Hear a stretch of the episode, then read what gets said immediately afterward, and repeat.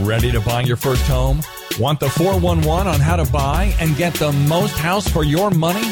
Welcome to the First Time Homebuyers Podcast, where you'll discover everything you ever wanted to know about buying your first home, but were afraid to ask.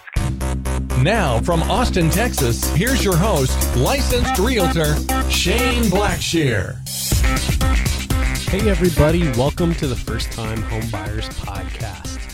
Um, if you have listened in the past, you may have noticed there's been a huge lapse in time between this episode and the last episode. The last episode I did was like over a year ago.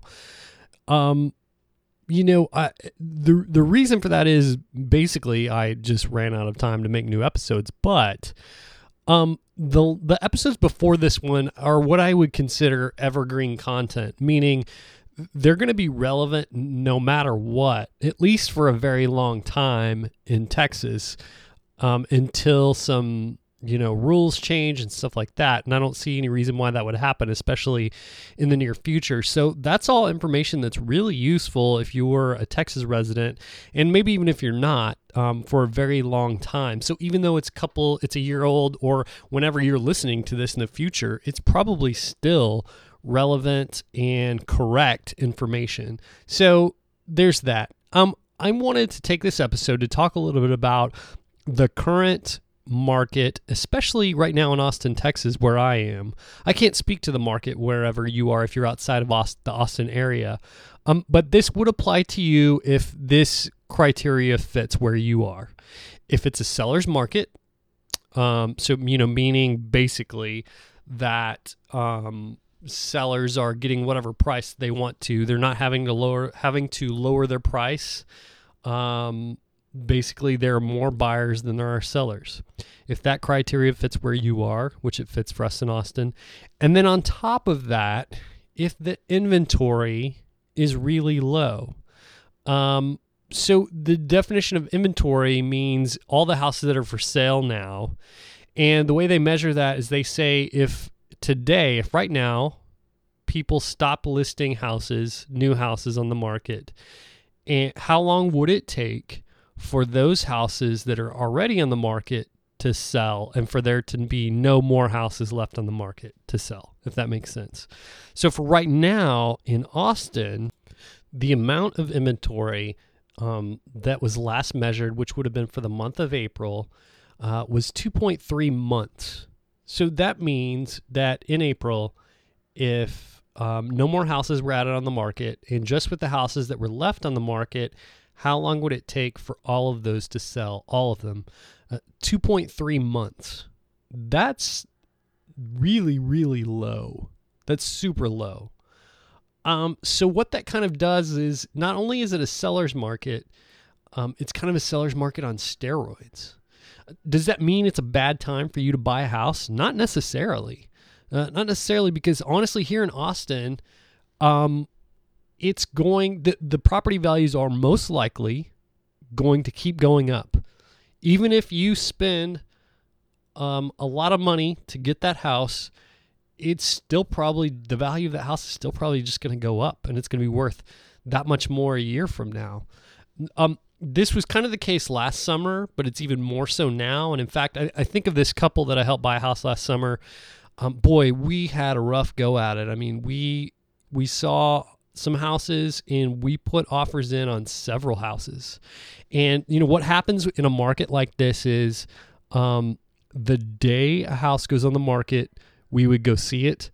We would put an offer in that day, most of the time for above asking price and we would still be one of like 10 offers on the table. And even though we put an offer at an over asking price, we would still not get that house. And we did this a lot last summer with this couple. And finally, they got a house. They offered way above asking price because that's what they had to do to get the house. And now, a year later, the house is still worth a lot more than what they paid for it last summer. So it wasn't a bad idea. They didn't do poorly um, they felt like, you know, at the moment they may have felt like, gosh, we're really, you know, offering top dollar for this house. They are. They were. But that didn't mean it was a bad idea. It didn't mean they shouldn't do it. It meant that's what it took to get into that house. And so, um, and it wasn't a bad idea. It wasn't, they're not regretting that. In fact, they're thinking, I saw them the other day, like, well, we're so glad we did that because houses are so much more expensive than even what we paid for it last summer. That's going to be the case this summer. Uh, so, you know, my advice is number one, get a great agent who knows, who understands that market and, and, and, you know, follow their advice don't do anything you're uncomfortable with, but follow their advice and stick with it. It's going to take some perseverance in this market, and you're probably not going to get the first house that you can that that you uh, put an offer in on. So I want to just offer some tips uh, based on what I've just told you about how to um, how to maneuver a market where it's a seller's market and the inventory is low. So basically, for those of you in Austin, Texas, right now, here's some great information about how to navigate this market. So, here are four things to keep in mind in this kind of market. Okay, uh, the num the first one is really what I just mentioned. Stick with it, persevere. Uh, listen, my clients last summer that I mentioned, they could have given up, and they felt like giving up a lot of times. But because they persevered, they're now in a great house that they love and is worth a lot more than what they paid for it. And and they could have easily given up, like I said. So stick with it, persevere. It this will be a marathon. Okay, it will not be a sprint. It will be a marathon. So be prepared to to work at this for a couple of months probably. And like I said, that will be exhausting, but I only tell you to stick with it because it will be worth it it will be worth it. You do not want to keep renting in this kind of market. Rent is going up as well. So, my first thing, stick with it, persevere. All right, second, shop for homes that are lower, that are priced lower than what you can afford. I know this is counterintuitive, and you're out there and you're saying, look, I want to spend, you know, whatever, I want to spend $250,000 on a house, and that's my limit. You're going to need to shop for houses that are at least 240,000 that the asking price is 240,000 and maybe lower, maybe like 230. And you might say, Shane, I can afford so much more house than that. Like I could be looking at bigger houses um, and nicer houses that are in my price range. Yes, but you won't be able to get those houses. Okay. And so, um, and, and let me go on to number three, and it'll explain why I'm telling you to look for houses that are lower than what you can afford. Okay. Number three is don't ask for closing costs from the seller. All right. So a lot of my clients they say, "Look, I'm going to offer closing I'm going to offer asking price and then I'm going to ask the seller to pay for some closing costs." Okay? You have to understand that to the seller that's not asking price because they're looking at their net, their net profit and they want to make the asking price you know minus they're going to have to pay the agents and that kind of thing. They have some closing costs on their end. And if you ask for them to pay closing costs that's not the same thing as asking price. So even though it says asking price if you're asking them to pay closing costs it's not the same thing. And in this market someone will give them asking price if not over and they will not ask for closing costs. So in this market, you need to be able to one pay for uh, closing costs yourself. Um, or make up the difference and just add that on to the purchase price. But a lot of times, honestly, that's not going to work because remember, you've got to meet the the price that you go under contract for has got to meet appraisal. And so it can't be too inflated by closing costs. So, really, what needs to happen is you need to make a great offer at or above asking price. In this market, we've seen 15 and 20,000 over asking price. I know that's crazy, but it's just the reality. And then not ask for closing costs. Okay, it's just it's just a strike against you in the mind of that seller who's deciding on who they're going to sell their house to. So don't ask for closing costs. That's why you go back to number two that I said, why you need to shop for a house lower than what you can afford. Because think about it. If it's listed, if you're if you if the top of what you can spend is 250, then you need to look at that house that's um, for sale for 230 so that you can offer 10k, 15k over the asking price and have enough money left over to pay for your own closing costs, which and again, um, I think we talked about this in one of the previous episodes about closing costs. Um, get that number from your lender. They'll be able to tell you most accurately what your closing costs are going to be. Those can be anywhere from 1% to 3% of the asking price, of the contract price. So they can get pretty pricey. Um, you know, if you're in this scenario that we're using, if it's a $250,000 house, uh, so that's going to be six, $9,000. That's a lot of money. So keep that in mind. And that's why you need to shoot lower than what you can afford because you're going to have to pay out all these out of pocket things. And uh, keep keep that in mind, okay?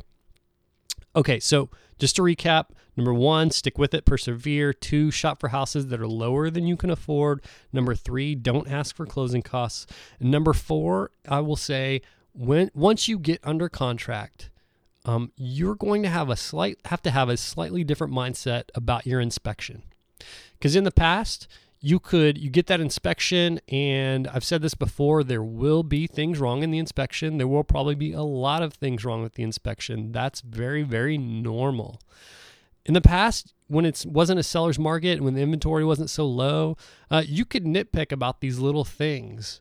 Um, but in this market you can't so much if it's something you can't live with, that you absolutely cannot live with, that's dangerous or something like that, then, you know, negotiate to try to either get the person to the seller to fix it or to pay half of what it costs to fix it or to credit you back that money at closing so that you can fix it. Something like that. Um, but otherwise, man, learn to live with those little imperfections because the seller has little incentive in this market to um, to make those repairs for you. So keep that in mind and be prepared to live with some things that maybe you weren't prepared to live with in the past or that buyers in the past haven't had to be prepared to live with, if that makes sense. So again, it may seem like, gosh, Shane, you're telling me all this stuff that uh, is not going in my favor, all these things that I have to live with and give up. I wouldn't be telling you to go ahead and do this if I didn't think it would be worth it in the future. And in Austin, Texas, I really believe, and and there are no guarantees, so I could be wrong, but I really believe it's still going to be worth it in the long run. Your house is still going to be worth so much more, and you're going to be off better off so much more financially if you um if you go ahead and buy and stop paying rent that you'll never see again, but go and get into a house okay, that's it. I'm hoping to be able to, um, you know, pick this podcast back up, maybe do an episode every month or so, something like that, and, uh, you know, keep producing content. So if you're listening, thank you. Uh, for those of you who have contacted me and said, hey, I just listened to your podcast. Um, thank you for what you do. I- am so thankful that you took time to do that, and I really greatly appreciate it. Remember, um, wherever you are, if you are having trouble finding an agent or if you just don't even know where to start, um, shoot me an email. I'll be glad to do the homework for you. I, in many of the areas around the country, already have an agent that I would could recommend to you. And if not, um, I know how to vet them for you. So come to me, and uh, I will get a referral fee for that. So just to be upfront about that. Um, but I won't recommend anyone to you whom I would not use myself. So, um, you know, if you've come to trust me, then, um, then, then, you know, come to me and I'll, I'll help you find a, a realtor um, and give you some pointers. Remember, you can contact me at shane.blackshear at kw.com. That's Shane, S H A N E, dot Blackshear, B L A C K S H E A R, at kw.com. And uh, hey, for those who are in the Austin area, I have a first time homebuyers class coming up on June 30th. You can uh, come and be a part of that class, and um, my, you can go get there, find out the details online by going to First Time Homebuyer Guy, all one word, firsttimehomebuyerguy.com, and uh, and find out the details for that. And if you're listening to this and um, you want to go to the class, um, shoot me an email and I will give you a code for, so that you can go for free as my guest to thank you for listening to this podcast. So uh, please remember that's going to be in Austin, um, June 30th, 2014. If you or someone you know wants to go, please contact me and uh, you know tell your friends. Please spread the word. I would greatly appreciate it. Okay, friends, um, uh, that's it. I'll see you next time.